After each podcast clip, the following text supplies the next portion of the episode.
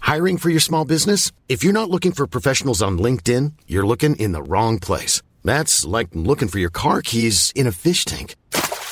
LinkedIn helps you hire professionals you can't find anywhere else, even those who aren't actively searching for a new job but might be open to the perfect role. In a given month, over 70% of LinkedIn users don't even visit other leading job sites. So start looking in the right place. With LinkedIn, you can hire professionals like a professional. Post your free job on linkedin.com slash people today. Planning for your next trip? Elevate your travel style with Quince. Quince has all the jet-setting essentials you'll want for your next getaway, like European linen, premium luggage options, buttery soft Italian leather bags, and so much more. And is all priced at 50 to 80% less than similar brands. Plus, Quince only works with factories that use safe and ethical manufacturing practices. Pack your bags with high-quality essentials you'll be wearing for vacations to come with Quince. Go to quince.com/pack for free shipping and 365-day returns. You should celebrate yourself every day, but some days you should celebrate with jewelry. Whether you want to commemorate an unforgettable moment or just bring some added sparkle to your collection, Blue Nile can offer you expert guidance and a wide assortment of jewelry of the highest quality at the best price. Go to BlueNile.com today and experience the ease and convenience of shopping Blue Nile, the original online jeweler since 1999. That's BlueNile.com. BlueNile.com.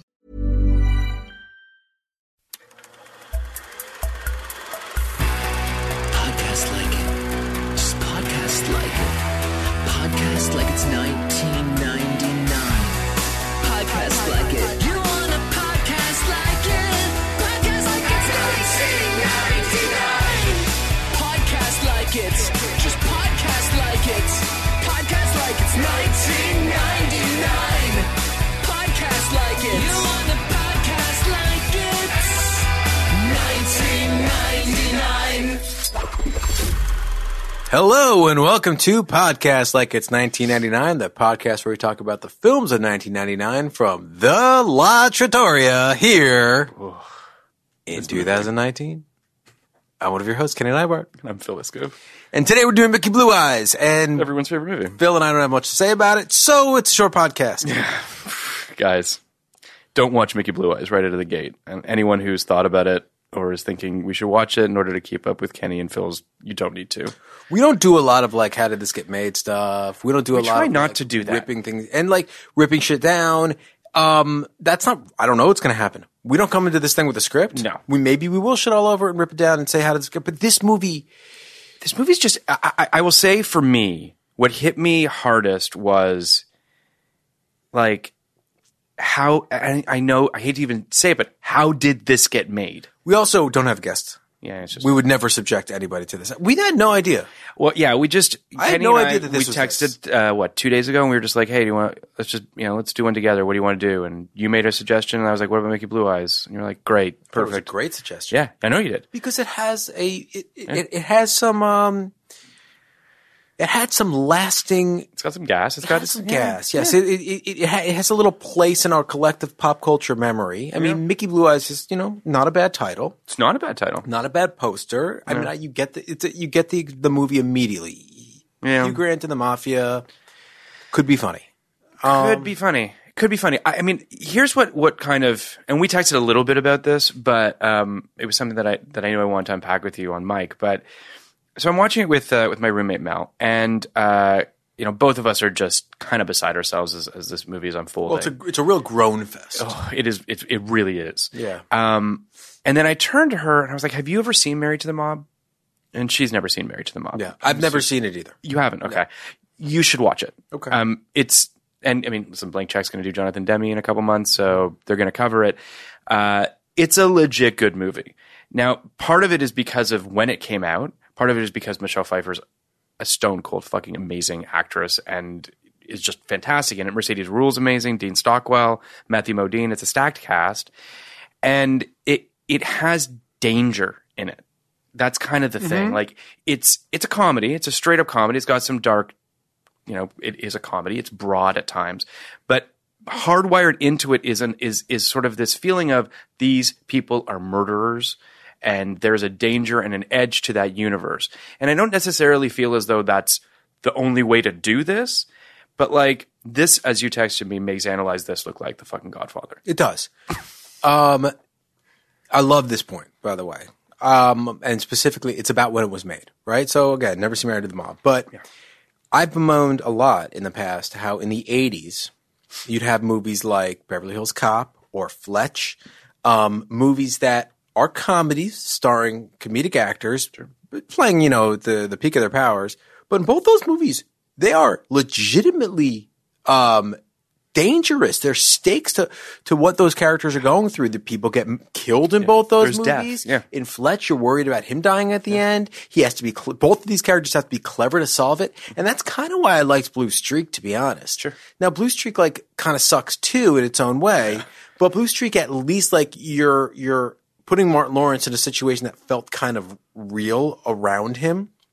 Um, and Bad Boys did this much better than that. You know, Bad Boys is kind of like that midway point where they let the two guys just go wild, but everything else kind of felt like, you know, real within the world, that, within the context of the world they were presenting. I mean, I would even say that Analyze This has a little bit more danger to it than this movie does. it is a movie grappling with death and mortality. It, it, there's no question that Analyze This is much better than, I still don't like Analyze This, but I know what you're saying. I hate Analyze This.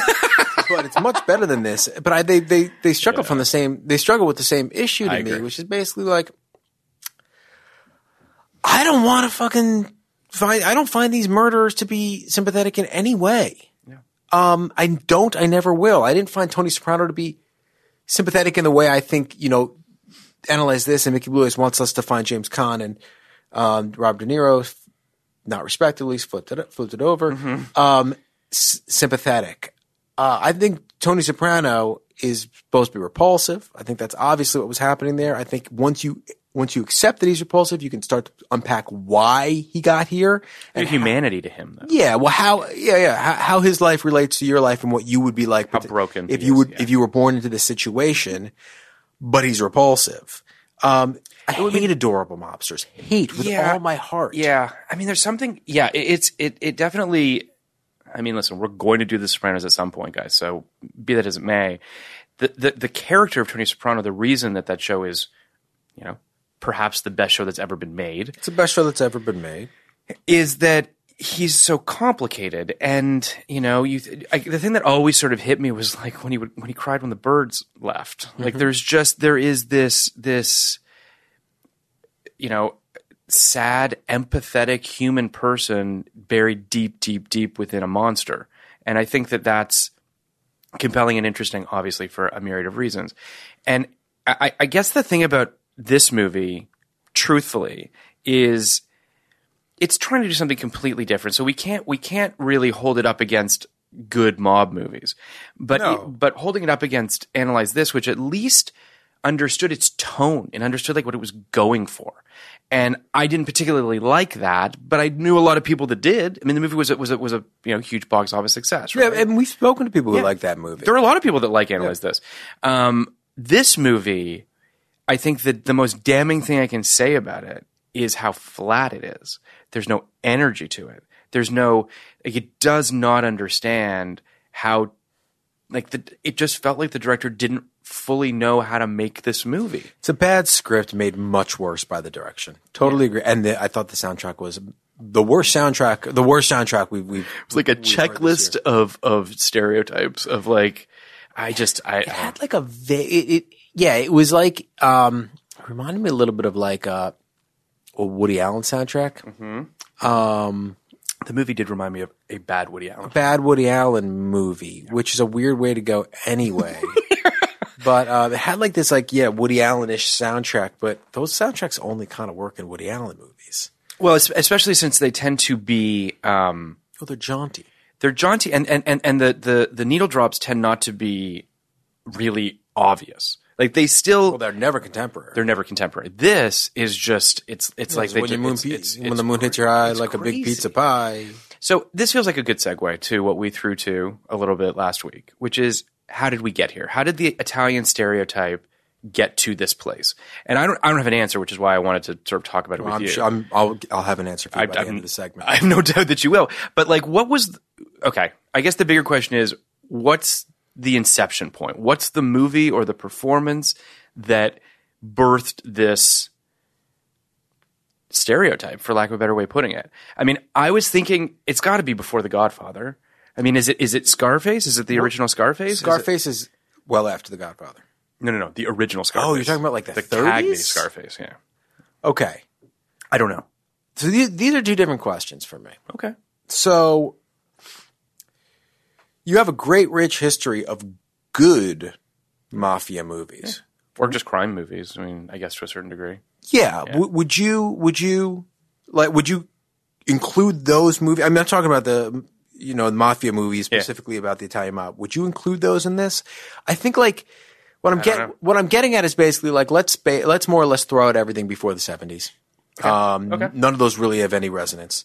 In the 70s, there were Godfather, there were there was Mean Streets. Mm-hmm. Um, it's the best I can do, and um, yeah, there were. I, I, I mean, I guess basically, I'm, I'm doing a really bad job of explaining this, but in No, terms, I'm- yeah. Okay. Go ahead. I'm just I'm looking up like all of the mob movies. that yeah, have- in terms of what, what what I'm trying to get at, it's basically like in the 70s there were very serious mafia movies, right? Yeah. I'm pretty sure when The Godfather came out, the mafia movie was out of fashion, and part of like kind of the revolutionary, um, the, the the revolutionary aspect of making that movie was Paramount thought that that a mafia movie would fail. Right. Because up until that point, they were not successful. And they were mostly made by non-Italians anyway, right? Mm-hmm. So an Italian director comes, cast mo- a mostly Italian cast. yeah. Um, the one who isn't Italian is James Caan.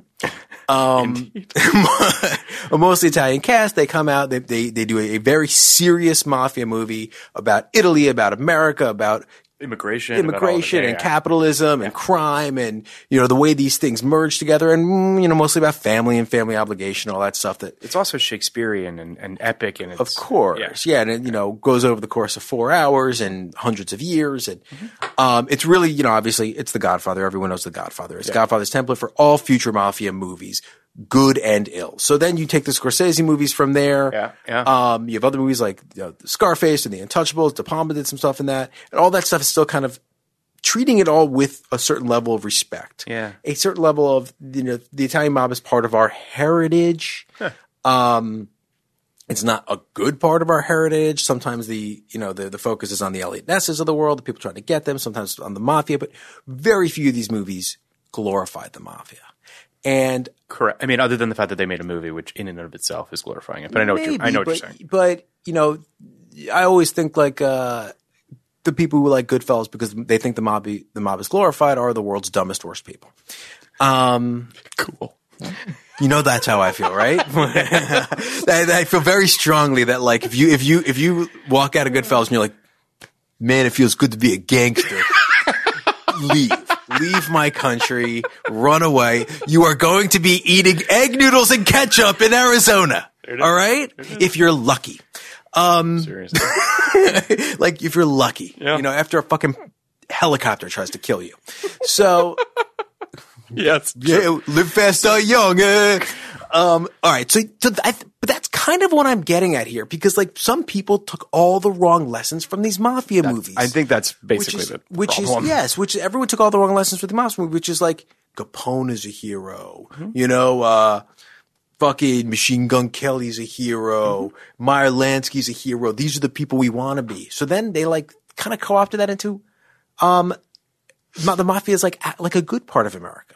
You know, crime is a good part and of then America. it became it became accessible is kind of the weird part. It became part of the and and that's stop sort being of scary. It stopped being scary. And then the other part about it, that's kind of an important part, is like, uh, at least in New York, mafia figures stopped being like these boogeymen and started being almost like Trumpian figures. I'm not talking about Trump now. I'm talking about Trump in the 90s. Where like you had Trump who was just like a character in the New York Post. Yeah. You had John Gotti, who was just like a character in the New York Post, and the Genovese crime family was they're just characters in the New York Post. They were weirdly accessible. John Gotti was like weirdly like kind of charming, and like New York kind of rallied around him. They stopped being scary murderers, and they started just being part of the city and part of the country.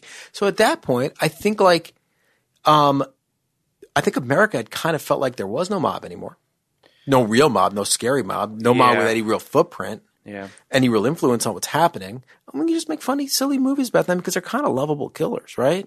Like in terms of killers, in terms of killers, like there's this point in Mickey Blue Eyes. I, am sorry, I just kind of monologuing, but there's this point in Mickey Blue Eyes where James Caan or one of the mobsters asks Hugh Grant, you know, you're not from this country. What do you think about all the killings? And at this point in the movie, Hugh Grant is aware that this family is in the mafia. And Hugh Grant says something to the effect of, well, you know, my understanding is you only kill people who deserve it. Um, I think that's where the country was at the time. I think the Right. country was basically at, well, you know what? Like, You know, I know a lot of Italian guys. They're nice guys. You know, so what if like no, I, I, I, what I'm trying to get is like, I think white America was like, you know, so what if like my neighbor's, you know, uncle's cousin knows a guy who like takes care of the neighborhood. And if, you know, there's some bad people taking advantage of some old ladies, they, they rub them out. Big deal. you know, we need some vigilantes around here.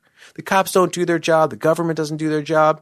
Not so bad. I'm not going to run afoul of the Italian mafia. So it's not so bad.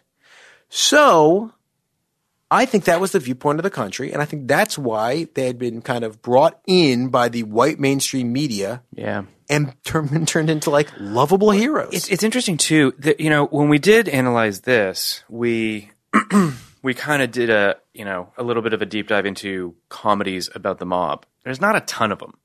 Um, there's a handful, but it, it's you know it, there's not a lot there, and and it kind of taps into what you're talking about, which is there's something distasteful about it. yeah, Uh, and, and I think that audiences sense that. I think that, you know, analyze this, hit a vein. It did really well. Sequel, not so much. It, it it feels a little bit like, oh, we found something here, but it's not. There's not a deep pool. So I I just, it's because the, it's 'cause the Sopranos did such a great job Yeah. of re um what's the word? like like kind of re refocusing our coordinates Yeah. on what these people really do. yes, yes, yes. You know what I mean? Like The Sopranos took. I, the weird thing about The Sopranos was at the time it felt like Analyze This stole The Sopranos thunder. Yeah. right? Yeah. It's like, oh, you're already like you're already taking the piss out of this this concept that The Sopranos is taking seriously, but that's not what it was. The Sopranos was this is the truth. This is the way it is right now. Yeah. It is not cool. It is not fun. You do not want to be part of this. No. And then that's what that's another thing that was so brave and bold about The Sopranos, right up to the end. When people who wanted to see Tony live and, and you know, I don't know, move to Florida with his family, never got what David Chase was doing. Yeah, I mean, it, it's and again a testament to how brilliant that television show was that they were sort of. I mean, they weren't just deconstructing the mafia; they were deconstructing, you know, America uh, almost. uh, Yeah. you know, it was it was very different sort of. But I mean, I, I think that this film just it was I don't know, it just it really hit me watching. First of all, a lot of Sopranos cast members in this film, but half the cast of Half the Sopranos. cast of back Sopranos then. is It in must have been so weird in the moment if you're a Sopranos fan Yeah. to see all these other guys in this like very goofball weird. role.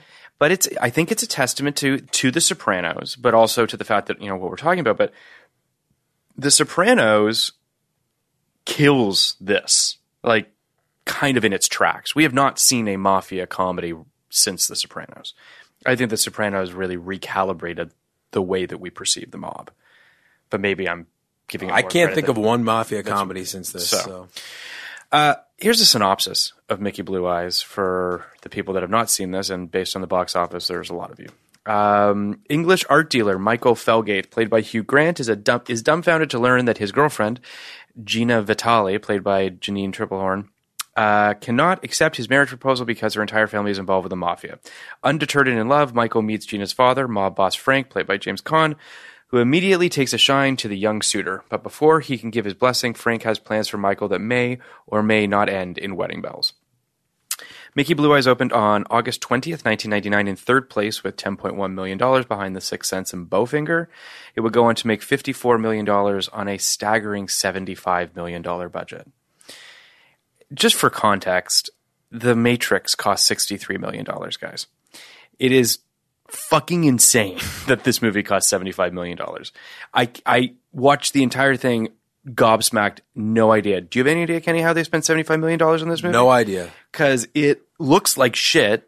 Looks like shit. Especially because they went they, they they went to their fifth or sixth choice on every fucking important role in this. like Yeah, yeah, yeah. if, if you're casting James Caan, no offense to the Caan family, you've already gone through three or four or five guys above him. for sure. At De Niro least. probably being one of them. De I imagine. Niro, you got I mean, you go through De Niro, you go through Pacino. Um, all right, two guys. There he goes. You, but you go through De Niro, you go through Pacino, you probably go through Robert Duvall, you probably go through. Um, I had another. And a bunch of a bunch of people from The Godfather. you go to and you go to Leota. Joe Pesci. You go to Pesci. You go you go to Uh, Dennis Nicholson. You go to Farina. I don't know if you go to Farina, but you should have gone to Farina. Be- Should've you gone to should have Farina. gone to Farina because like Farina would have been better in this. Farina kind of s- yeah, because after Cut Shorty, Farina is kind of a comedic mafia guy.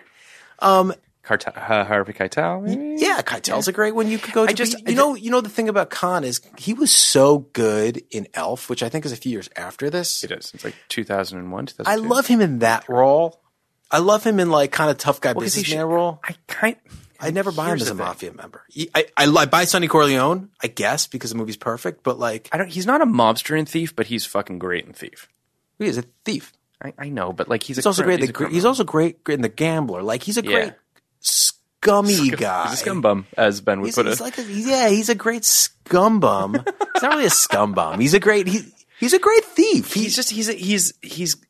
You believe he's got street smarts. You believe he's from the wrong side of the tracks. yes. like he, he's got all of He's that. the Brooklyn boy made good though. I like him. I like him in Elf. Like I believe that he worked his way up a corporate ladder through like you know street smart, street smart Brooklyn bare knuckle fighting also stuff. like you know we're, we're talking about like i think favreau showed up as a director in elf he pushed everybody in that film to be awesome it's a great movie uh, and he he made everyone up their game you just you sensed that he knew what he wanted everyone got the joke in elf Mm-hmm. no one gets the joke in mickey blue eyes including the director Khan just feels like he's sleepwalking such a bad through it. joke, though. No, I know. I, I, I'm not. I'm not saying it's a good joke. I'm saying that like it's not even executed well. This is this is a a, a C minus joke that's executed at basically an F. I would agree with that completely. so this could have been a good movie. I, as I said, I think Married to the Mob is a great movie. I think that if this film with a better script, but with a script that had a little more edge to it, with a director that sort of found a way to make it a little bit scarier. The other thing too, if it was scarier, all of Hugh's stuff plays better. He's he's playing scared against stuff that isn't scary. Just never would have done that. Ninety nine. well, ba- sure, but No, I I'm, I'm know telling you, you, you like, may have if done there it could in, be a good like movie. an indie movie because it's such a this is such a low concept idea. yeah. you could have you could have done it in an indie movie. It would have been you know what, it would have been so much more fun if it wasn't the Italian mafia and if it wasn't New York. Sure. Um, just marrying into any crime family Sure. would have been kind of fun and weird and okay. Th- like someone marrying into like uh, the thing that came to mind was Animal Kingdom. You know what Yeah, I mean? right. Something like that, where it's like a crime family, bank robbers, whatever the case might be, and there is a palpable sense of danger, and you don't understand these guys. I mean, even and this is the much, much, much darker version of this, but like there is the white supremacist version of this too. You know what I mean? Where you've got where That's you're a hard movie to make. it is. I'm not making it. I'm not That- making light of it. I'm, I'm No, talking about I the get idea of- it. of someone that's that that that is brought into a family, you know, tangentially, and realizing that they're in over their head. I'm not saying anyone should do the white supremacist version of It's- this, just to be clear. It's just not a comedy. I mean, like marrying into the good the the Get Out family, right? Yes, yes, yes. Sure. Yeah. Um, something like that. But like uh, you know, because you were thinking Animal Kingdom, which I think is cool. I was thinking like the Logan Lucky family. yeah. you know, kind Yeah. of like uh southern Yeah. like robbers, something like that. Just There's yeah. also Heat, you know, which which has sort of this very familial element to it as well. Where I mean, it, again, there's a there is a comedy to be made of a person who falls in love with a person who is kissing up against the world of crime, which I think is funny and interesting. I'm sure that someone's done it. I can't think of it off the top of my head. The problem with this is it's the, the stereotypes and it's painting with the broadest fucking brush that's ever been, and it's just not. It doesn't work. But yeah, they're I do- just on the surface. They're not even going an inch deep, let alone not like even an inch. a hundred feet. Where It's it, it really and I, I don't mean to nothing keep going on in this ev- movie. evoking his name, but it does feel like a bad Woody Allen movie. You know, you could see Woody Allen directing this script. It had jokes in it that are very, very just easy jokes. And I mean, for instance, the one that kind of jumped out at me as I'm thinking about this was like you even said it to me in your text to me. You were like, I don't this this like the the scheme is such bullshit. Like this idea of like the selling of the paintings through the I mean, it's just not even clever. exhausting. and and there's there's so much mistaken identity that made no fucking sense to me. Like truly, there's a s- there's a scene where he's doing that horrendous accent. oh, it's, it's it's it's one of the worst scenes. Do Um, you know what I'm talking about? The restaurant. Yeah. Where I'm just like, wait a second. he breaks Ex- into the fucking- British accent next to them. Explain to me It's how insane. any of this is even it, it is makes no fucking sense. It's completely illogical. girl takes the picture. The, yeah, I, I honestly, this is the worst movie we've done. I can't believe you're. I can't believe you're standing for it over a story of us. It, this is like this is so but bad. Bo- I thought this movie would be. I stand by. Strong I thought Glasses, this the movie worst would be film just I've like. ever- I thought this movie would just be.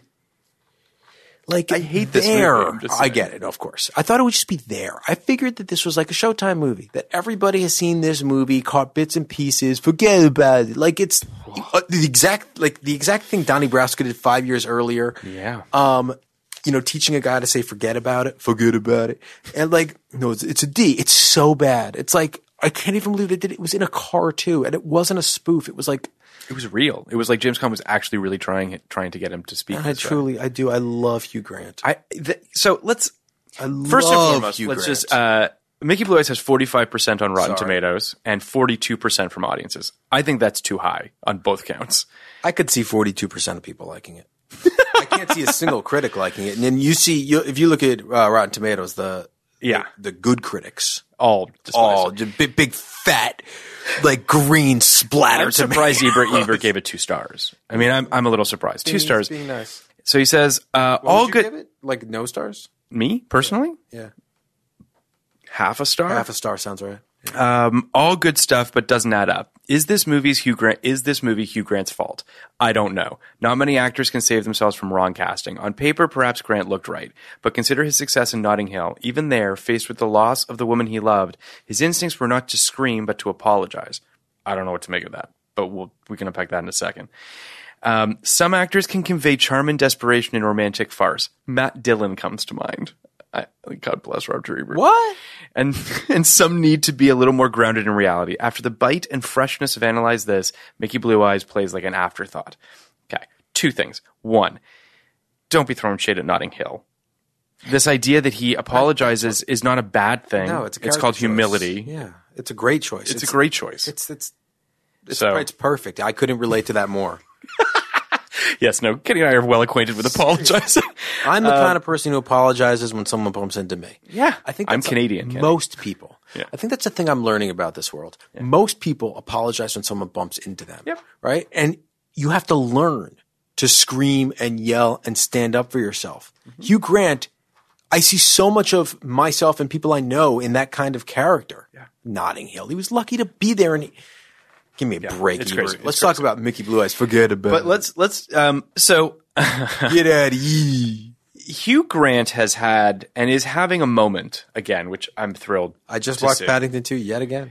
Um, I still haven't seen the Paddingtons, guys. It's amazing. I will get. He's I will get- amazing. I hear he's Should fantastic. have been nominated. I, I, I've heard, and I kind of, I obviously wish that he was. Um, just, we're going to walk through Hugh Grant a little bit here because I think I know we did this on on Notting Hill, but No, I wanted to. I was thinking a lot about it last but I, I, I do think that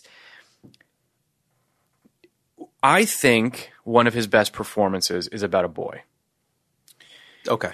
Um, and I, the reason I say that is because I think Hugh Grant is a is an unbelievably watchable, charming guy. Love him, love him to death. And I and I do love that in that film he plays a guy who's not so great.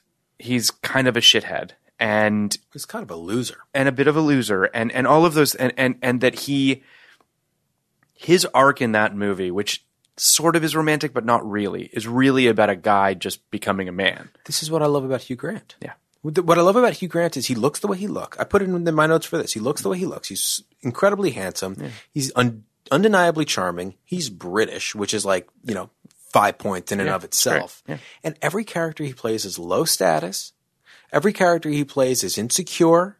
It's all the unexpected choices that, that, um, makes the audience at ease with a guy who looks like that and speaks like that and can really walk into any room uh, easily. He's like, he should be to me the way he looks and talks and whatever, like Jonathan Rhys Meyers' character in Matchpoint, right? Interesting. Just effortless. Yeah, yeah. You know, and he never plays that kind of character, and that's why I love him so much. He's so affable. He's so But I think he's taking some swings right now, which is what I really appreciate. I like the fact that he's recognized that He's on the older side of things, so he, you know, he's a romantic lead for sure, but just you know, i- in older, in aged up movies. Um, I love that he's in uh, The Undoing, the HBO um, thing that's coming out next year, uh, the Nicole Kidman, uh, David E. Kelly thing, um, which uh, I'm excited to see because it feels like he's playing kind of more broken people. Seeing him even in Cloud Atlas. Always plays broken people. That's my point. Think about think about Notting that's Hill. true. That's true. Remember his nickname was Floppy. God. That was the other thing that I remember the the, the moment in, in Mickey Blue Eyes when he's running and she's making fun of his run, and it just made me think of the Whoopsie Daisies moment in in Notting Hill, which is just like a million times better. Um, I yes, but I, I that that was a, that moment was okay for me because that was like pure Hugh. You know, like Yeah. he doesn't back down. He makes some kind of comment. That's true. He's, he's That's he's true. so charming. He is, he so you want to go through some? Yeah, let's, movies? well, let's we can go through a, a handful of these. I mean, basically, I mean, as we all know, he kind of comes into his own with uh, Four Wings and a Funeral. That's kind of his first big movie. Um, that's you know he does a bunch of he does a couple other things. Nine months he does. Sense, nine months. He plays a loser. Sense, sense and sensibility. He does play a loser, but he's great in it. Mm-hmm. Uh, I never saw Extreme Measures, that doctor movie with Gene Hackman. Yeah, I but, didn't either. um, Notting Hill, obviously, Mickey Blue Eyes, both in '99. He's in a, a TV short called Hooves of Fire, where he plays Blitzen Don't know what in that- '99 as That's well. probably a Christmas thing. I- Small time crooks. He's really good in. I was just gonna say Yeah. it's it doesn't feel like it's a s it's a it's much of a surprise that he goes from Mickey Blue Eyes to an actual Woody Allen film. Yeah, and, and, and plays more of a supporting character Yeah. with we know his uh, with some balls. but he's great in Bridget Jones, where he plays the villain. Uh, which you get the impression that he's really enjoying the fuck out of it. Must be the villain, I think. no, wait till you see fucking Paddington. You'll love it. I can't wait. Paddington two, Um, excuse but the, the one two punch of Bridget Jones' Diary into About a Boy is fucking great. He's, I think he's, and then I never saw Two Weeks Notice, but people like it. saw it so long ago. I don't. I remember thinking it doesn't work, but um, maybe it does. I don't know. Uh, Love Actually, which people love. I'm not one of them. uh, okay. I'm sorry. Not only do I love it, Oh boy, I love his storyline in it. Love, love, love, love, love. it's fine. He can make the prime minister a beta male. Really impressive. And he finds his balls in that too. He's so good in it. He's, he's so good in everything. What are your thoughts on Love Actually, Ernie? Do you like that movie? Great, thank you, Ernie. I just- whatever. I just it's not my thing. I'll just take the rest of America. yeah, everyone loves it. I'm not. Listen, Ernie and I can be alone on our island without Love Actually. Uh, then there's Bridget Jones 2, which I never saw. Music and lyrics never saw. Did you hear the Morgans? He's in the he's in the wilderness for a while here. Um, Until Paddington 2. I Well, guess maybe Florence Foster Jenkins, which I never I saw. I liked The Man from Uncle. That movie is a lot of fun. He's not in it much, but it's a fun movie. He's bizarre and great in Cloud Atlas, which is a movie that Yeah, but everyone is kind of bizarre and great in that. Yeah. My point is, Man from Uncle, he's quite good in it. Uh, and now we're in Paddington 2, and people really liked A Very English Scandal, and I'm excited to see what The Undoing. Either way, I think that Hugh has found his way through all of this, and he's got a really interesting career. He's a really charming guy, and Mickey Blue Eyes may be the nadir of his career. Um, but, you know, I'm, I'm, I, he's just, he's just adorable. He's just very watchable. I don't know what to tell you. Anyway, um, so, uh, we're sort of okay. We're a little uh, off tangent here, but the Matt Dillon thing I thought was strange. I don't quite know why he's the the sort of uh, charm and desperation of romantic farce. What was the quote again? Some actors can convey charm and desperation in a romantic farce. Matt Dillon comes to mind. What movie do you think he's talking about? There's something about Mary. But he's not really even like the romantic lead in that. I don't know. I don't even know. All What right, he's- I'm gonna I'm gonna look Yeah, it you up. look at Matt Yeah, Dillon. Keep, keep shitting on Ebert. so, uh, what are your thoughts on Gene Triplehorn Terrible. in general, or in this, in this movie? movie. Well, i everyone's bad in this movie, but in general. uh, in general, I like her fine. I think the thing that stands out for me is Big Love. yeah, yeah. really good in Big she was Love. fine in Big Love. Um, she was all it, like she was also kind of like movie starish at that point in her career. Yeah. like it Yeah, did yeah, kind yeah. of feel like half a step below what she was capable of, and she was fine. And, and like she wasn't at, truly like she just wasn't asked to carry too much of that show. No, it was, it um, was a big, big cast. But um, I uh, I thought she. I think in general She her never- movie performances are not good. And the first thing I thought was like, why the fuck didn't she just cast Marissa Tomei and make this like a hundred times better. Yeah, no, no, I, that would have been yeah. Because so much of this movie's mechanics, Hinge on her. hey, well, it, it hinges on this idea that like they're so in love. The, the climax is Hugh, Hugh Grant literally saying, "I'm willing to die for her. Like I'd rather die for her. Kill me, kill me." Basically saying like, "I want death." death, crazy. death, and you never see a spark be- between them. You never see a reason why they're like they're good for each other. Eh, There's like no chemistry, but like they do no that character no favors. The only thing she does is like karate kicks with the kids at her school, and you're supposed to find her like manic pixie dream girl or something. I I don't understand the casting. I really wish it was Marissa Tomei. Um, I think it would have explained the whole movie to me in a different way. Well, yes to everything you're saying. Um, I, I also f- so Liz Hurley produced this movie. Well, because she was they were like together at the time. No, I know, and you have to wonder: is this how did I don't know? Did he, did he do it because of her? You know, is this the type of thing where she's like, "I found this funny script, and you'll be Hard to say, yeah. It's you know, so I don't know. Um, but it, but back to your Gene Triplehorn thing. The thing that that kind of when I knew that this movie was was not destined to be good was he proposes to her. She rejects his proposal, and then he just sort of like absent-mindedly wanders around until he finds this The restaurant. La Trattoria. The- yes, and then there's just a s- it's You know it's- that means the the Yes, Trattoria. yes, okay. Yes, yes. Uh, do you sort of see what I'm getting at? Yes, here? I see what you're getting there- at. There's this weird, like, do you know? it- It's it's like there's there's no momentum to this movie. There's no impetus to this movie. He goes there. Everyone knows that he was going to propose. I don't know why. Did she tell everyone that he was about to propose? Di- I mean, I have- I have- why is the father so r- like? There's no, there isn't one obstacle really in this entire film. there's also no sense of of place within the, the context of their lives in this relationship. You know, the, this is the same scene essentially, the same setup essentially as um, Meet the Parents. Yeah. And remember how he proposed in that? Mm-hmm. You, me- so I mean, No, I don't actually So he- physically, but I knew he did. I she's a teacher at Right, like an elementary school or a preschool or something, and the kids hold up. Yes, yes. you know, yes. will you marry me? And like she doesn't see or it gets fucked up or whatever. But you know, the point is it's the same setup, which is essentially like both these guys are kind of bums when it comes to proposing to their like to to the teacher wives. But I know so much more about Stiller than I do about Hugh Grant. I know he prepared it with the school. I know he's in enough with little kids that like they trust him and they're willing to do do this for him or whoever else is at that school. Um, I know how much he cares about his girlfriend at the time, um, and I'm so down with him moving forward and finding you know and finding out why it's going to be a difficult proposal and why it's going to be a difficult engagement and who these people are that are difficult um, obstacles moving forward because it is the exact same setup the movie I know nothing about Hugh Grant going into this movie. I know that he's like Hugh Granty, Yeah. right? I know that he can make like charming jokes as he's conducting an auction, right? Like I know that, but I That- know that that's it. about I know that about every Hugh Grant character going in, and I know that like he's vaguely interested in proposing in an interesting, unusual way with a fortune cookie. Um, that was an awful Oh My scene. God, that whole scene was just. I mean, Is there anything worse than when Gene Triplehorn says to the owner, "I'm not about to take advice from a waitress"? It's like mm, we're done with you. yeah, you're you're By the not. way, your dad owns a restaurant. You know more fucking waitresses than anybody. You're a terrible. I'm you're a terrible. done person. with you. You know, You're So- a terrible person. really I know. screw up around waitresses. Um, Waitresses. so apparently, during filming, James Caan nicknamed Hugh Grant Whippy after the whippet, an English breed of dog that shivers a lot. Hey, Whoopi, Whoopi, get over here, Whoopi. Shake your tail, Whoopi. Oh my God. Um, I mean, I, I guess, I guess my my I have no idea what movie um, Ebert was talking about with with Dylan. None. he, I, he, I, has he ever- drugstore cowboy.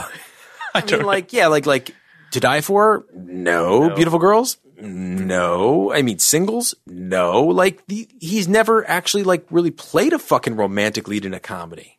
this this review, Wild like, Things? This what are you talking about? Ebert's review in- of this entire Raj. film was just very strange. All right, keep, let's keep going. Oh, Uh, maybe the Flamenco Kid. That's probably what he was thinking of. Maybe. That's a long time ago. F- 15 years before this. Yeah, I'm sure that's what he was thinking Um, so- of. Unfortunately, this film was directed by a Canadian, and it pains me to say that. Um, now, this th- this Canadian director has done a bunch of Kids in the Hall. Most most Canadians we've we've covered so far have done a better job. Uh, yeah, I would say all of them. All of them, Um, so, uh, almost by default. so I will say the kids in the hall. Ready to pop the question? The jewelers at BlueNile.com have got sparkle down to a science with beautiful lab grown diamonds worthy of your most brilliant moments. Their lab grown diamonds are independently graded and guaranteed identical to natural diamonds, and they're ready to ship to your door. Go to BlueNile.com and use promo code LISTEN to get $50 off your purchase of $500 or more. That's code LISTEN at BlueNile.com for $50 off. BlueNile.com code LISTEN. Nice. Yeah. What you're hearing are the sounds of people everywhere putting on Bombas socks, underwear, and t-shirts made from absurdly soft materials that feel like plush clouds. Yeah, that plush. And the best part? For every item you purchase, Bombas donates another to someone facing homelessness. Bombas. Big comfort for everyone. Go to bombas.com slash ACAST and use code ACAST for 20% off your first purchase. That's bombas.com slash ACAST. Code ACAST. The fact that he directed Kids in the Hall, first of all, obviously explains why Scott Thompson's in this movie, but but it also just feels like Scott Thompson's kind of funny Scott Thompson is very funny. in the movie. I mean, Yeah, he's got a great fake beard at one point. Uh, it's it's it looks like it had no money, like a Kids in the Hall sketch, and yet they had seventy five million dollars. impossible.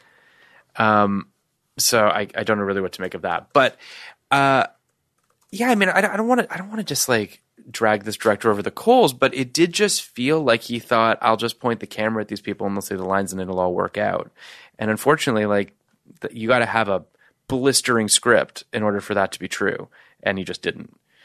So it's disappointing. Um, you want to talk about the plot of I Making Blue want Eyes? to figure out how much money uh, Hugh Grant made for this movie. I mean, he's probably close to ten, right? Um, it looks like he made. I mean, according to the site movie.info, Who could refute that? he- I think he made. Uh, I think he made twelve point five million. Good for him. Man. So you know, twelve point five million. That's where a lot of it went, I guess. James Kai made you know, one He hundred made- twenty-five thousand. Chip Lord made scale. and then there was the And catering Paulie budget. Walnuts, you know. Paulie Walnuts was making it tough for his one scene. I think it all went to Paulie Walnuts, but Paulie Walnuts. among a million guys, like Artie Bucco was in it, Paulie Yeah. Walnuts was in it, um, Joey. Uh, what Yeah. what's the guy's name? Joe, I don't remember his last name. Are you talking about the the the, the gay guy? the one who yeah in later seasons became. Yeah. well, I guess he always was gay. Yeah. Um, he was in it, and he wasn't even playing a mobster. No, he was just like- he was just playing a door He guy. was a doorman, doorman, doorman. There's so there were more of them. There's so many There's of so them. many of them. Half Artie Bucco's in- oh fucking uh, Ada Totoro. Yeah, yeah. was a Yeah, waitress she's in a it. waitress. Yeah. Um, who else? Like tons. Like Artie Bucco is in There his was sec. like twelve cast members of The Sopranos in this movie, if I'm not mistaken. I think that's what IMDb. said. Artie Bucco is in his second 1999. Yeah, he was movie. in- he was he was in Jesus' Jesus' son. Son. He was great, Yeah. and uh, and he He's plays really good in that He scene. plays in a painter here. I mean, this is like the stupidest plot. He also gets murdered. Is he painting? Is it he's It's his he's the paintings. painting? Yeah. Oh, I didn't know they were his Yeah, paintings. his paintings. He had a budding art career when he got killed. That's why it was national news. His, his painting just went for 150 thousand dollars at auctions at uh, what, what's the place called? Wadworth's, Something like that. what's, what's it called? Wags, Wagstones. I, I I will say the painting thing reminded me of um you've seen Bullets for Broadway, right? Yes. The Chaz Palminteri stuff. when Yeah. he's like the playwright and he turns out to be this brilliant playwright. Which is great. Um Well, that's kind of what I felt about those paintings. the It's paintings kind of worked for me, I'm not gonna lie. The paintings were an easy joke, but they kind of made me laugh. Like, well, I mean, like you could have done more with that. You know, Yeah. you could have done a lot more with that. Like, the, No, Oh, I agree. Like the, I think like the obvious joke, but it's also the true thing about art is like. No one knows what's good, and it's not even like no, quote unquote knowing what's good. It really is just whatever you like. You know, like I love in the Royal Tenenbaums that painting of like the the five or six guys on the motorcycles with the masks and Tearing apart another guy. I would love that's the other one. that's yeah, but I, both of them I love. great, yeah. Uh, Those would be great paintings to have in your house, right? I, don't know if agree they're with you. good. I, all I know is that they're, f- and I think these paintings are fucking funny. I mean, I would weird. I would go as I will go one step farther, and I'm I'm sure this is what you're alluding to, but it's like any art is subjective, right? People could have bid on this, is what I'm getting at. For sure. sure, hundred fucking percent. if you sh- if this was at an auction house and the starting bid was fifty thousand, people would be like, "Huh, oh, I should get my hand on one of those." Right. I would also go as far as to say that people want like art from strange sources, if you will. You know what I mean? like, I, if if you can, Cromwell's. really, that's what it was. Yeah, Cromwell's. uh, do you know what I mean? Like, if you could buy paintings from from incarcerated people or whatever the case might be, like, I'm I'm sure that. I'm sure you could have done more with this storyline, and instead they just kind of just pissed it away. What is America did a big thing on this. Did you see that Sasha Baron Cohen show? I fast forwarded through most. Yeah, he like he, he went to some art dealer and he said he was from prison, and I think he like it- all his of art it. He used his own shit. his or own something. shit, and she bought up for a large amount. and Thought he was like brilliant, or like his own pubes. I mean, it was just like disgusting. But I think Wasn't that's- there, there's a John that's Waters real. movie similar to this, right? Wow, you thinking? Pecker? Is that it? Oh, uh, I don't Am I know. crazy? I don't know. I think there's a John Waters film that does. I mean, this screams John Waters. Yeah. not, not in a not in a derogatory sense, but um, yeah, I, it's just. I, I think that the reason that you and I hate this as much as we do is that uh, there's potential here to to have done something interesting with this. Sure. Uh, as is the case with most of the movies that that you know we get frustrated with or feel like missed opportunities. You know, one of the big ones that I feel like uh, I've been thinking about a lot more lately. I, I couldn't tell you why, but it just keeps coming into the trans of my mind is Wild Wild West Okay. um, and just um, I think it's just because I keep seeing the Men in Black posters for the new one all over the place, and just thinking about like, like there really could have been something great there. Mm-hmm. and we've we've covered a couple of them. Like Chill Factor was another one where it's like there's a concept here. Oh that- yeah, that, Chill Factor could have been awesome. like you, how did you fuck this up? Yeah. we took it too seriously. It could have been so much Um, Oh my fun. god, it could have been a blast. Uh, so this movie could have been a lot more fun if they just if they just honestly. It also didn't seem like a fun movie to make. Do you know how sometimes when you're watching a film and you're like, but it wasn't. and you're just like, oh, De Niro and Billy Crystal must have had a fucking blast. They were just having a good time hanging Yeah. out. Like you just you feel it on Well, the screen. Colin's calling him Whippy all day long. I mean, I'm sure everyone wanted to go home. It's true. I don't want some derogatory no one, nicknames. no Like, one get wants outta here. fucking Like, nicknames. have you seen my wife? I'm with Liz Hurley. All right, like easy there, con. I mean, yeah, I that that marriage didn't seem destined to uh, to last. No. Obviously, Hugh Grant's the only person who could have ever weathered that um, scandal. yeah, that scandal. I mean, today it's no scandal, but like 20 years ago, it was the biggest thing in the world. it's what what I find the only thing that's not true. One of the things I hate about that scandal is that it gave us Jay Leno. It did. because had he not gone on there and talked about it, we wouldn't. Jay Leno would have continued to have sort of been under Letterman's foot. But It's hard to say. It's hard to say because that because maybe that there would have been something because else. that presupposes yes, that um, people didn't like Leno.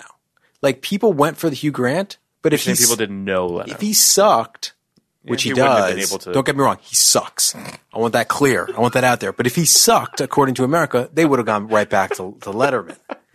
you know, he sucked so bad that he that he, sucked them in. he is what gave you're his saying. pee- He, su- yeah, he sucked him in. He, he went from blow to suck. he he obviously has something that people in America like that I don't understand. Yeah, I guess. I think he just said the Tonight Show is what I think. I think the people No, were- that, that that that undermines your point. it, it it doesn't it doesn't i think that i think that that scandal got a bunch of people to give him a shot and then, they were like yeah the tonight show sure i like the tonight show Uh, I don't know about that. I think uh, i mean maybe maybe i'm wrong I think people are. I think I think it actually is kind of like some weird pre-American Idol, like let's watch people not be that nice to each other shit. Because he's Well, that might he- be he's true. my least favorite fucking interviewer ever. he's a terrible interview He's he makes fun of everybody who sits on that couch. Yeah. He makes it an like he's he, he would be the worst person to have at your party. Like always taking these little pot shots at people at his couch. Whereas Letterman, was an interviewer is an in interviewer his, he's a great interviewer, and every joke he made was like in service of the, the moment. Yes. And he was generous. Yes. And he always tried to make the other person look as good as possible. Same with Conan, who like, Yes. like will throw himself on with the Colbert. sword. Same with all these guys. Most of these people are good now.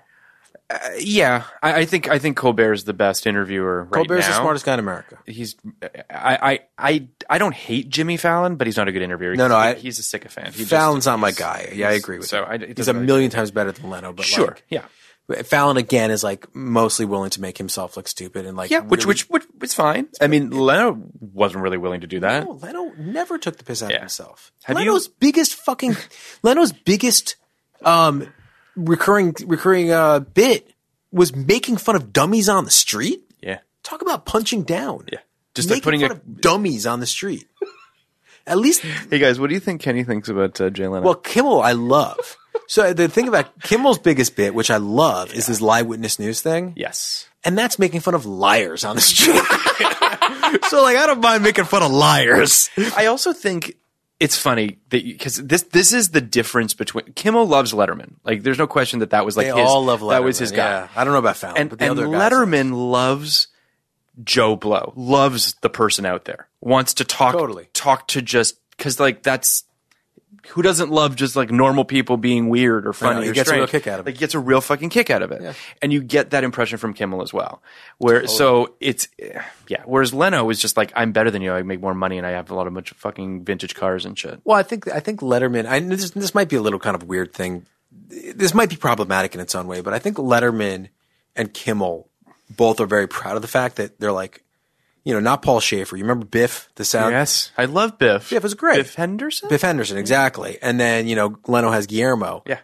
And the guys, the guys in the, the thing next door, were the, uh, the Ru- Mujibar Rubicue's- and uh, Sirajul. Remember the guys? Are that you were- talking about Letterman? Letterman's? The guys next Rupert G's door. Hello Deli. Yeah, but the, the, there was also a, a, a like a gift shop next door that he also. Yeah, Oh. but same difference. We're talking about the same stuff. Yeah. No, I think they I think they like having like this sense of community. Yes, I can't name any like average regular guys that Leno brought in. He was just Kevin Eubanks, Yeah. which everyone obviously has a band leader, and that's there's nothing to that. Yeah. I mean, there's also there's a little bit of the like Burbank of it all too. Like I, I think Which about could have been charming. which could have been. Char- I mean, look at what Kimmel has done with you know with Hollywood. Hollywood. So it's like, but anyway, There's something I like about the whole like live from Burbank thing. Yeah. Yeah. It's very TV. It's like I always loved in the game shows when the live from Television City. Yeah.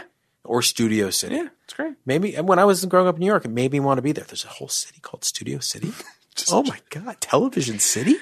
We should talk about this shitty movie. Um, Great conversation. This was a great But conversation. this is what but, Hugh. I mean, yeah, yeah, you're right. Hugh Grant. Hugh Grant you- birthed a little bit of Jay Leno, and- 100%. and I think that that's a bummer.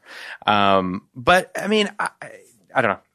Who doesn't love Hugh Grant? Who doesn't want Hugh Grant to succeed? That's kind of the thing where Jerks. it's like Jerks, jerks. jerks. I mean, I don't understand the the the, the what transpired in that whole scandal. There's something obviously odd going on there, or their relationship was obviously on the rocks. Who the hell knows? But um, is what it is. The plot of uh, Mickey Blue Eyes. Um, it's it starts with him fucking doing like an auctioneering, and it's just him being Hugh Grant and talking about like there's a painting of a woman with a big butt, and he says it with a British accent. So does his it's funny. best. Does his Does best. his best with the material given. Um, he apo- he. So now we have our uh, basically. We talked about the bit where he's running and, and she makes fun of him. We're at the Chinese food restaurant, the Chinese restaurant. Uh, it's terrible. It's uh, also, I mean, you you know your stereotypes are going to be bad right out of the gate. Yeah. Uh, you got he wants to propose to to uh, to Gina um, with a fortune cookie. They fuck it up.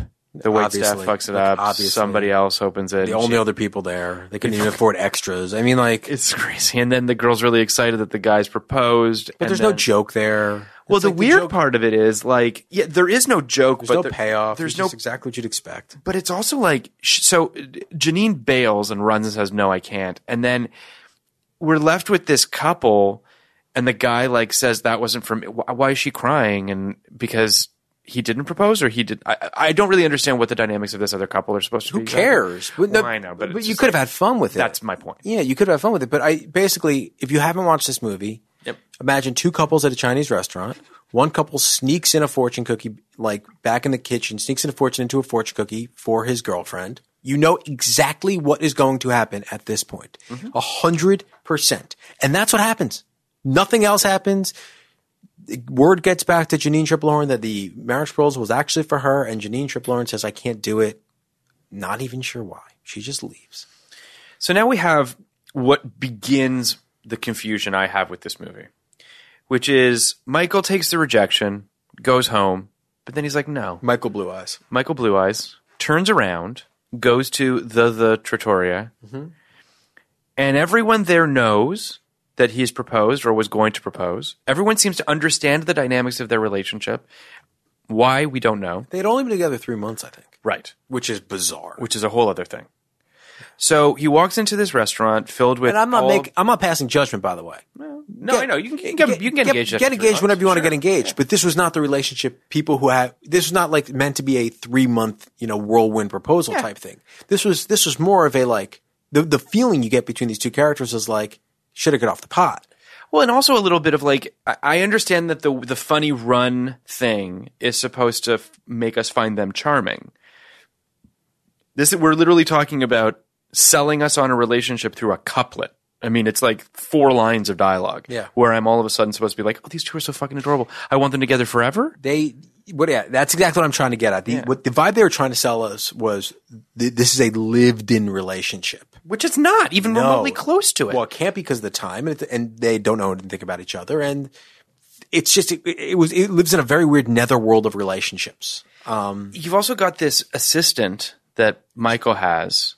Do you remember? He has an Yeah, she assistant. doesn't do shit. She has well, but there, there's a very strange energy she gives off. She's an expo machine, obviously, when they're walking, and that's also supposed to lay some piping about their relationship, but doesn't do a particularly good job of it either. Uh, it's just very strange. We get to this restaurant. Uh, Michael meets uh, Vinny. Is that his name? Frank. Frank. Sorry, sorry. There is a Vinny in here, I think. There's a but Vinny. um, Uncle Vinny. Uncle- uh, and and you know Frank's loves this guy for no reason. Doesn't know him. Has never met him before. Is immediately ready to give his hand in marriage, his daughter's hand in marriage. Like he's just ready. We don't know why. Like this part of this is just. I mean, it's it's fucking screenwriting 101, but like you you have to No obstacles. there's no obstacles. Everything's just way too easy. There's no conflict. Um, there is a great moment when he walks by a guy who's stuck in the walk-in fridge. Yeah, which that I is a good one. enjoyed. Yeah, that is funny. It's a good moment. Yeah, I know. I, I remember thinking that too. It's like I always bring up. I always think of that moment in Friday Night Lights. I think it's like season four when Saracen is like the artist at that point. Yes. and like he goes and he works under the the sculptor and he draws that giant mural thing and the sculptor rips it up and gives him the hand and he goes uh, this is the only part that doesn't make me want to throw up make the whole thing this right so it's basically to me it's like make the whole thing this scene where he just walks randomly into the into the you know the, the, yeah, the walk-in freezer and there's a guy standing there among the meats And he says, "What are you doing here?" It- Because like, th- that's good "Are you okay?" He's like, "I'm I'm fine." I'm fine. that's the one. That that's the reason this movie doesn't have a zero for me. So It's. I think there's one other thing that made me laugh, maybe two. I but think there was one other that made me. but laugh. this that the walk-in fridge scene was just like, guys, you have something here. You don't know it, obviously. Yeah. you have something here. that was like an analyze this joke. That's like that. That was the level that analyze this was mostly playing Yeah. at For And- sure. And like yeah, that thing about analyze this is like it actually does kind of hit those jokes. Yes. Um, it still sucks. Yes. But I can see why someone would like it because it hits the jokes. This movie doesn't even hit, the, Doesn't jokes, even hit the jokes. So except for this one. Uh, now you have, I think, maybe arguably the weirdest scene in the movie. And again, this is I don't I don't mean to keep kicking a dead horse, guys, but like uh, tone is fucking everything. And the scene where Gina's trying to explain her family to him, the walk and talk they have, he goes to her house. She's uh, living in her parents' fucking. She's still living at her parents' house or whatever, or something like that. And they're walking on the street, and she's explaining her family's connection to the mob. And again, this might be a casting thing too. I don't mean to to shit on Janine Triplehorn, but she's delivering all of this in a very matter of fact, strange way that doesn't make it seem funny nor scary. It's just sort Or- of barfing up We're sympathetic. or sympath- Exactly. This is the girl. You don't like her. No, because she's so angry about Yeah. everything. I don't know why. She's like she's literally angry at him for loving her. that's right. So, And uh, there might be something to that, but but that's not what this we movie. never get it. about. Yes, Uh, so all that being said, um, they get engaged. and there's a fucking engagement party. Like it's almost a fucking match cut. Like this it's movie's not- terrible. This movie is no, just really, like- because you think about it. Because you think about it, like uh, in contrast to Meet the Parents, right? Terry Polo is immediately on Ben Stiller's side. She doesn't need anybody to, you know, bless the marriage. She accepts the proposal. They go there. They are an engaged couple. Mm-hmm. And you know that he has an ally walking in. And, and if he loses her, Yeah. then he's really Then fucked. he's fucked. I don't even know what's going on with Mickey. Michael. Mickey Michael Blue Eyes. Mickey Blue. I don't know where he stands. I don't know why he would love this person. I don't know why she would love him. I don't know why James Caan is just ready to use him immediately. Like I, I, I mean, he has maybe he had a sense that he You could don't launder even have- money through him. But that, this is the thing. You don't even get the impression that there's any business acumen, like that anyone is like clever or like trying. Like if if I was given the impression like Frank's a smart fucking guy, he's always looking for a con, he's always looking for a thing, and he sees this guy as a good mark. Okay. yeah, I that's mean, at not, least that's then a I pretty good fucking get movie. That's a that. pretty good movie. Yeah, you just nailed it. It's actually a great movie. What you just But did. like, but Frank is always kind of on Mickey's side. this is what I this is what I don't get. And he's not e- even like in a in a Al Pacino and Donnie Brasco kind of way where he where he's part of like the out crew. Yeah. he's part of the in crew, It doesn't make any fucking sense. and I don't even like. Oh, and and and he doesn't play.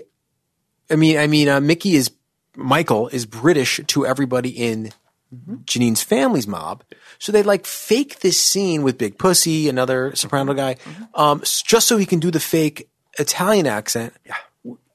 Which they probably should have figured out if he can do anything remotely um, intelligible before they did that scene. It's it's not it's it's it's not that it's unfunny. It is like it's it's uncomfortable. I hated watching it. Yeah. Like it wasn't. What's even- a lot of the movie? It's kind of it's it's just It's like go. It's, it's really, and again, I, I- you know, Kenny mentioned this at the beginning, and, and I think it's worth mentioning again that you know we don't relish sitting here kicking the shit out of a movie. Like this isn't this isn't our you know what I mean like. no. We love we we, we love, the opposite. We love the opposite. We love finding a movie we didn't know was brilliant or Yes. thinking a movie we didn't think was great and turns out like this to us it, it sucks because it just feels like you it wasn't like this was a little bit of a layup. Like this isn't a hard concept to to execute and we're just sort of sitting here being like, but why? why did it why did it have to go like this? I'm perfectly fine with a perfectly fine movie. Sure. and this is this seemed to me like this is a studio movie. It- like it was a it was a failure because the bu- the budget was so out of whack, but like it still made fifty million dollars. I know. people still talk about it to some extent. You know, if I say Mickey Blue Eyes to my parents, they know exactly what I mean. Uh, How bad could this Like, movie if this be? movie was made for twenty million dollars, which is what it should have been made for, which is what by the way it looks like it was made for. Maybe. and you've got a $30 million profit and it's a movie that parents just go like yeah i saw it on a plane or Right. i watched it in a fucking hotel room or something like that i would get it but i don't understand how we got where we are but we are so michael sort of is unwittingly involved in a money laundering scam um, the fbi takes interest in him scott thompson's an fbi director wa- fbi guy agent um, the, the bidding mix up that they have is kind of funny with well, the, th- there's but an old, there's lady an old lady who he doesn't want to take advantage of. I don't really understand what's going on there either. I just don't understand what we're doing. I really don't.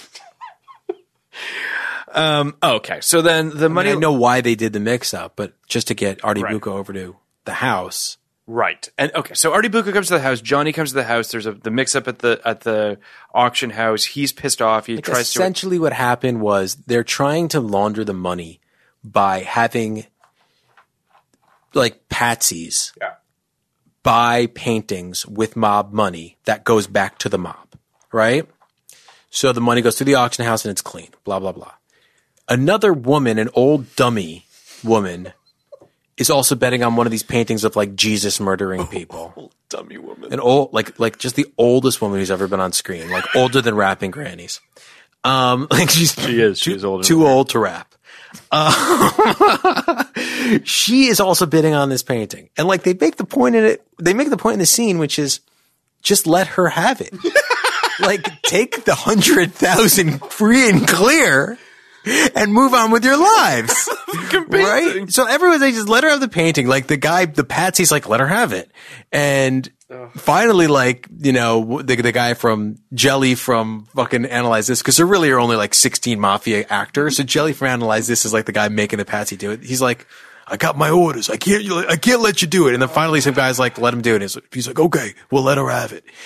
And then, and everyone wants her to let her have it. And and like, of course, Hugh Grant of all people should like be the number one guy to let her have it because then he's not doing anything illegal. But he doesn't want to fuck over this old woman.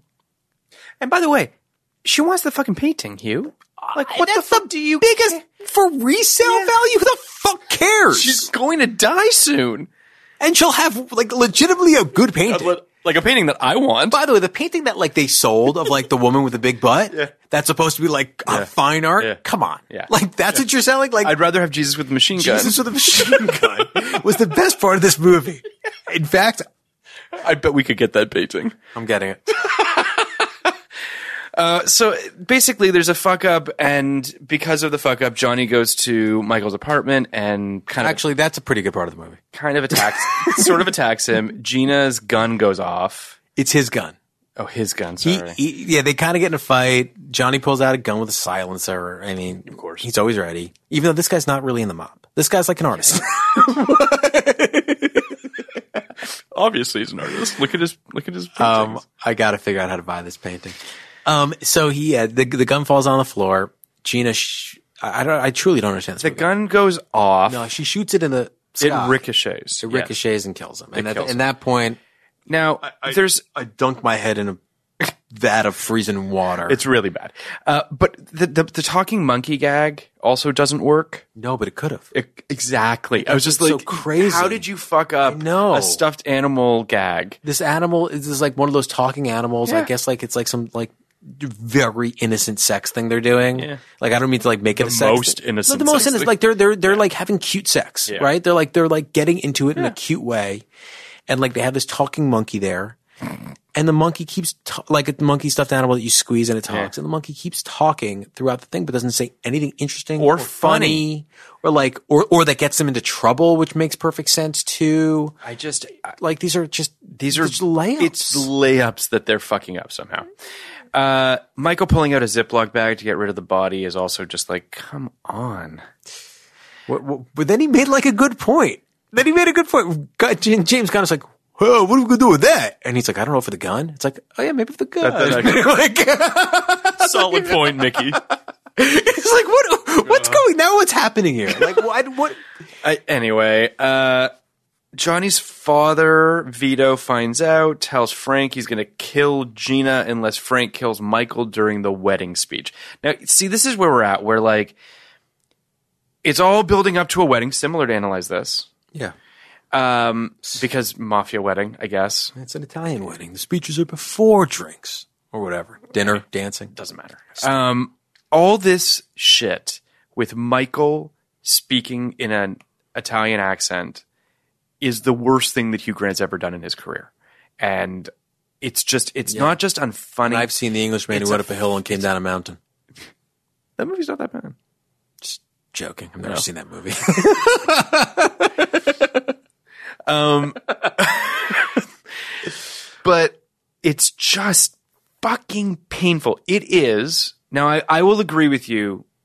I don't agree with you that this is the worst movie we've done. I stand by Story of Us. But this stuff is the worst stuff we've had to sit through so far. so you think Story of Us is the worst I mean, we have we have not done the episode yet of the on movie that you think is the, movie that I worst? think is without a doubt the worst thing we've done. and and I would and I would argue that that's not even a movie.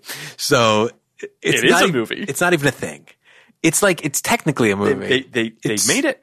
They they made it with it- money. They if it pointed was- cameras at people. I, so I, I agree with you. It's the worst movie we we, we will it's do. not even fucking I agree with you. No, question. I agree with you. But if it wasn't the worst movie that we were that we did, it would be a miracle. This movie. does anyone know what this movie is? Is anyone guessing? This movie is Simon Says, starring Dennis Simon Rodman Says and Dane. Gets Cook. a one Uh, yeah, it gets more than one for me. for what? I'm not sure. I'm not sure. Fuck off. I think it gets more than a one because it's like it's so innocuous. That's a truly innocuous movie. so is this? No, this is innocuous. Here's Simon, the difference. Though. Simon says gets more than one because it's it's it the the, the, No. the the sheer bizarreness of that movie existing is is actually kind of okay, it, it's it, it, gets a it kind fucking of four. no, it kind of tickles me that they made a movie starring Dennis Rodman as an action star. Like it tickles me, but like this, and, and there really is no good faith effort to make a good movie there. It's like it's so, it's like it's just insane. It's ridiculous. It's not even. There's no effort to make a bad movie. I don't even know who the fuck made it. It's like oh, it's like it's like a Japanese sneaker commercial come to life. But this movie, there is an there is an honest effort to make. I think they might have made this movie at the end, and I think I think they might have gone. It's like it's like Goodfellas meets Bullets Over Broadway. It's like Woody Allen's real. Mo- I think they thought they had a fucking classic here. I mean, I guess it's possible, but uh, so unable to carry the deed, Frank confesses. Do you think this is worse than Chill Factor? No, Neither do I. we will rate this at the end. But uh, so the FBI set up an elaborate operation in which Michael's execution will be faked at the wedding reception. Bicentennial Man? I liked Bicentennial Man more than this. I didn't. Bicentennial Man is so insane, like so fucking crazy that it gets points for me. Oh, so the Simon Says theory. No. no.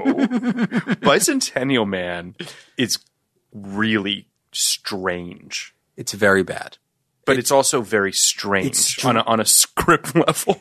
Bicentennial Man is strange in ways that really like fuck with my core, like my constitution as a That's person. why I'm like, I kind of respect that. Yeah. All right. I feel you. Um, okay, so Michael's given a hidden recording device and tasked with trying to record Vito to admit his criminal activity. That's when you get this horrendous scene at the restaurant where he's pretending to be two different people with people within earshot that know he. It's just it's, His boss from the auction house shows up. Like he just shows up it's just everywhere. I mistaken identity stuff that's just terrible. Um, don't Michael, even know what the stakes are. Like, what happens if the big pussy figures out that he's it doesn't Italian? That he's doesn't- not Italian. It doesn't matter. None of it matters. And he kisses a waitress there, and it Oh, right, just so someone take a- happens that take- someone takes a picture. oh, that was the best scene of the movie. The best moment of the movie, which was what? was when Gene Triplehorn's friend faked being happy for her when Oh Hugh yes, Grant yes, was yes, nice yes, to her. yes, yes, yes. I'm yes. like, oh, That's a good scene. you have this. She's good. I was She's like, you have this thing in here know. too. Like you, you understand that, and Yeah. you can't understand anything else. Basically, like Hugh Grant is just nice to Gene Triplehorn, and her friend is there, and her friend's like, I'm so no, really, I'm just so happy for you. It was great. Uh, it was It was a great. good moment. Yeah, it was funny. That made me laugh. And then she, you know, Vinny, here's the thing that did make me laugh. Um, so they go to a warehouse, the same warehouse they used in the end of analyze Analysis. this, I'm sure, um, to practice the squibs, to practice the shooting. And he shoots, uh, Frank pretends to shoot Hugh Grant, and the squibs go off. Mm-hmm. And he says, That was surprisingly painful. There's something about the way Hugh Grant delivered that line that made me laugh. Yeah, that's fine. I didn't like the setup at all. Um, No, of I didn't course like that not. you thought he was going to get killed, and It's absurd, but but I did like when the squib goes off ex- early at the wedding. you knew it was going to happen. But it's still funny. Like again, like th- I- it's that was a a- low fucking bar. That man, was a but, groaner like- for me. Really? I really, yeah, especially like there's this weird guy that Hugh Hugh Grant is like Hugh Grant's boss is like kind of bringing everywhere the whole time, and they want his business, and like this guy, this guy looks like Abe Vigoda, like I, he has he has a big collection of fine art somewhere. I, it's that's not a hard guy to cast, and they cast some guy who in every other role he's ever been in has definitely played a homeless guy, so they're trying to get this guy's business. And at every turn, like Hugh Grant fucks something up. Like he walks in on him, like shaking his ass for Gene Triplehorn at one Yeah, yeah. point. Um, the whole thing's a mess. And then um, uh, he the scoop goes off in this guy's face. Why is this guy at the wedding? Oh, I guess because it's Hugh Grant's wedding, and he invites prospective clients to his wedding. Why is he I- at the wedding? I don't know why he's at the wedding. I don't know why anybody's fuck. eh, Either way, Seriously, uh, did this wedding happen like a week after they proposed? I did love that Mel said she wished that this ended like the Red Wedding. Yeah, me too. Just everyone being fucking murdered. Instead of in the opposite, which is like everybody was an informant. Everyone's in uniform and everyone's wearing fucking squibs. This It's is the just worst. like- it's, it's surely the worst ending of a movie we've done. it's really bad. It's awful. It's bad. It's convoluted. It's not funny. You know what's just- happening. it's- you just don't get it. Vito's arrested for ordering Michael's execution. The FBI couldn't be more in- incompetent through all of this. And then, as Frank and Michael mourn Gina's apparent death in the back of the ambulance, uh, it is revealed that her death was faked as well, and that Vinny and Gina were also involved with the FBI as a backup plan. the only the this is the worst ending of any movie I've ever seen. Yeah. But it reminds me of the Departed's ending.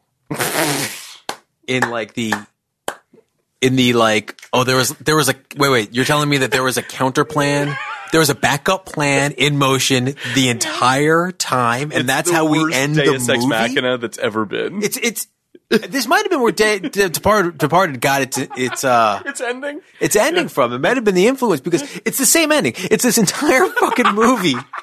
You had another fucking backup plan that's just as implausible and ridiculous as the original plan.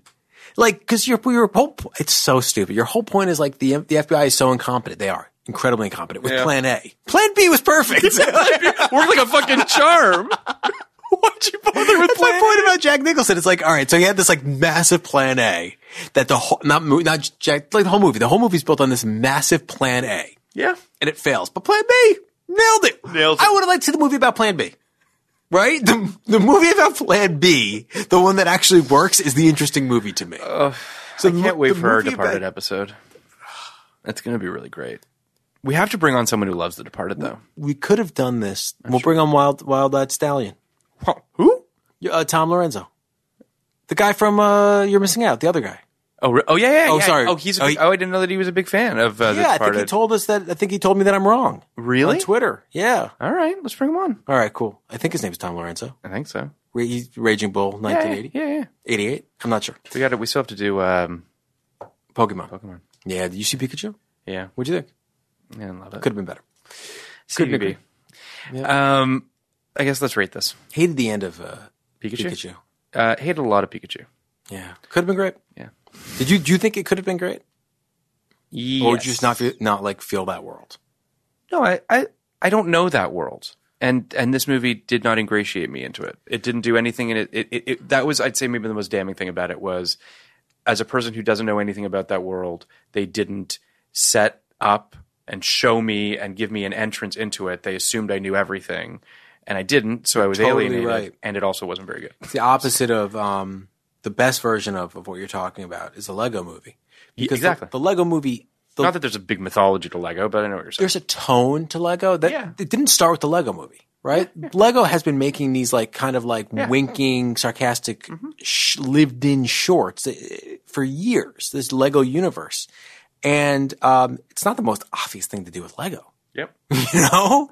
But they made you feel very comfortable in that world immediately, and it, it wouldn't have taken that much for Pokemon to make you feel a little I- better. I about really- the world you're I- in. I was totally pulled into the sort of um, the the ramp up to that film's release. It seemed like everyone was really excited. Everyone and I was like, I don't really know Pokemon, but but I'm ready. like, People were I'm rooting ready. for it. I was Yeah. really rooting for it. I I was, was. there.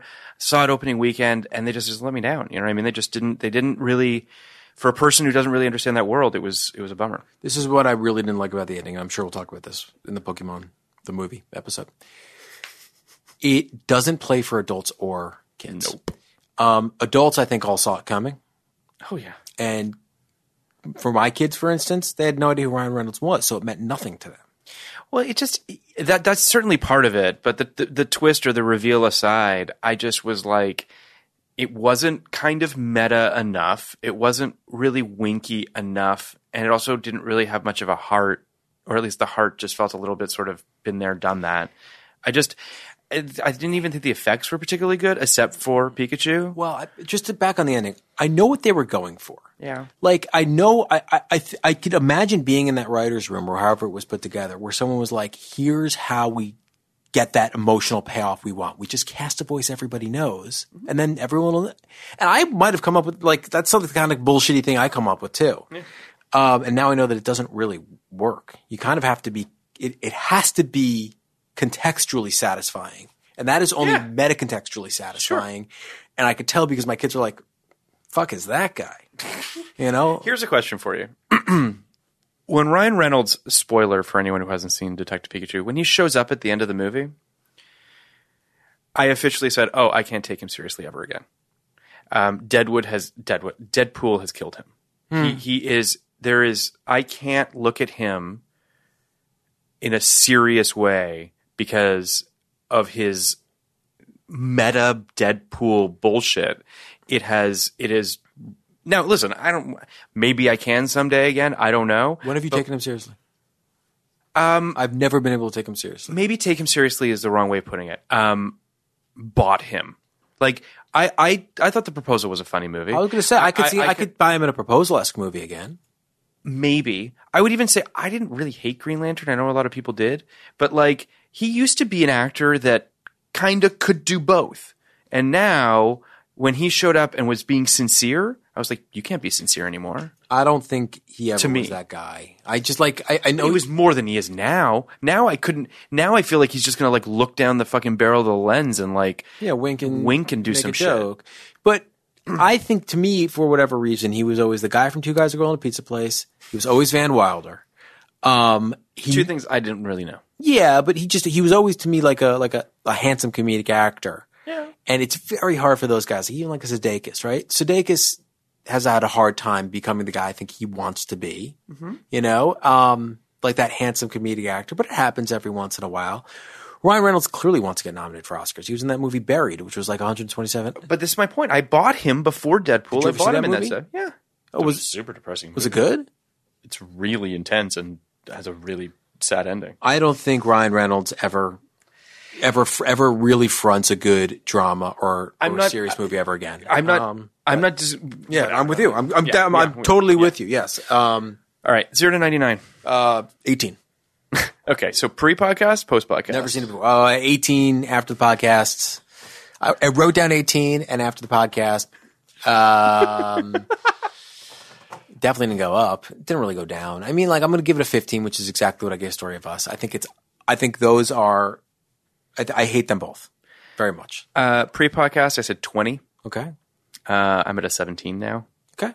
So we're in the same. We're in the same ballpark. We're in that on this ballpark. one. Yeah. It's, it's Yeah. really a terrible movie. It's not a good movie. and it's it's hard to believe we've done some real stinkers, but like we found Yeah. we, we found redeeming we've, we Yeah, found this- something this was- redeeming this in was almost hard. everything we've done. Yeah. Um, Even Detroit Rock City, I liked more than this, and I don't like Detroit Rock fucking City. hate that movie, but I, I, I do I fucking hate that movie, but but but I do think that there's a gr- there, there's it's it's totally on point. There's an energy to it. There's danger to it. It's a much better movie than this piece of garbage. Yeah. So next week we're doing The Haunting. We have a guest. We do have a guest. Yeah, Thank You- God. I I'm know. kidding. Yeah, Uh, Jarrett Weisselman's coming on for The Haunting. you where we may talk- remember him from the Drop Dead Gorgeous episode. one of our best. One of the best. Uh, and yeah, The Haunting sucks. Yeah. The so- spoiler. It So sucks. come back. No, but it's a great episode. You know, it killed it in the Razzies. It was like super. did really well. Yeah, v- Well, it's- super nominated. I mean, that cast. You can't. That- you, can't yeah. you really can't do better than uh, Liam Neeson, Lily Taylor, Catherine Zeta-Jones, Zeta-Jones. and Owen Wilson, and Owen Wilson uh, and Bruce Dern. and Bruce Dern. Bookended by Todd Bruce Field. Dern. Is Todd Field in it? Yeah, he's like That's one not of the Todd Field. He's one of the research assistants. It is. Is he? Yeah, it is. We didn't bring it up when we. Uh, we when should have talked about that. Todd Field. Nah, what did we say? He, he did it in the bedroom, and he was in Eyes Wide Shut, Little Children's fucking great. and he did Little Children. Uh, Anyway, uh, the haunting. the haunting the sucks, haunting guys. sucks, but the, podcast episode is great, great because Uh, Jared's amazing. Jared's great, and we do find some stuff that's good about the haunting. I also think it becomes a haunting v uh, House on Haunted Hill. Is It basically does. what it becomes. Yeah, battle of the opposite of titans. But yeah. But uh, come back. Come back. Yeah, It's a we're good doing one. two duds in a row. Mickey Blue and, uh, and the haunting. Yeah, but Jared's great. It's a great episode, yeah, and uh, two high budgeted duds. Um, they were they they weren't all hits in uh, in '99. The haunting was way more expensive than House on Haunted Hill. Though. Um, yes, Oh, but I was talking about Mickey Blue and Oh the yeah, haunting, no, just Mickey a couple Blue, of duds. Mickey It's Blue Eyes is just just a terrible movie. I hope you enjoyed the episode though. yeah, it's fun. Yeah. Uh, thanks. Podcast like it's just podcast like it's podcast like it's 1999. Podcast like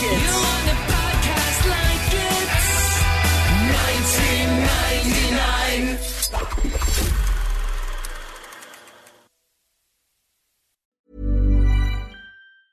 Hey, it's Paige DeSorbo from Giggly Squad. High quality fashion without the price tag. Say hello to Quince.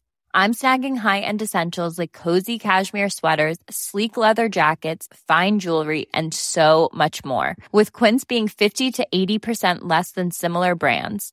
And they partner with factories that prioritize safe, ethical, and responsible manufacturing. I love that. Luxury quality within reach. Go to quince.com slash style to get free shipping and 365 day returns on your next order. Quince.com slash style. Hey, it's Paige DeSorbo from Giggly Squad. High quality fashion without the price tag. Say hello to Quince.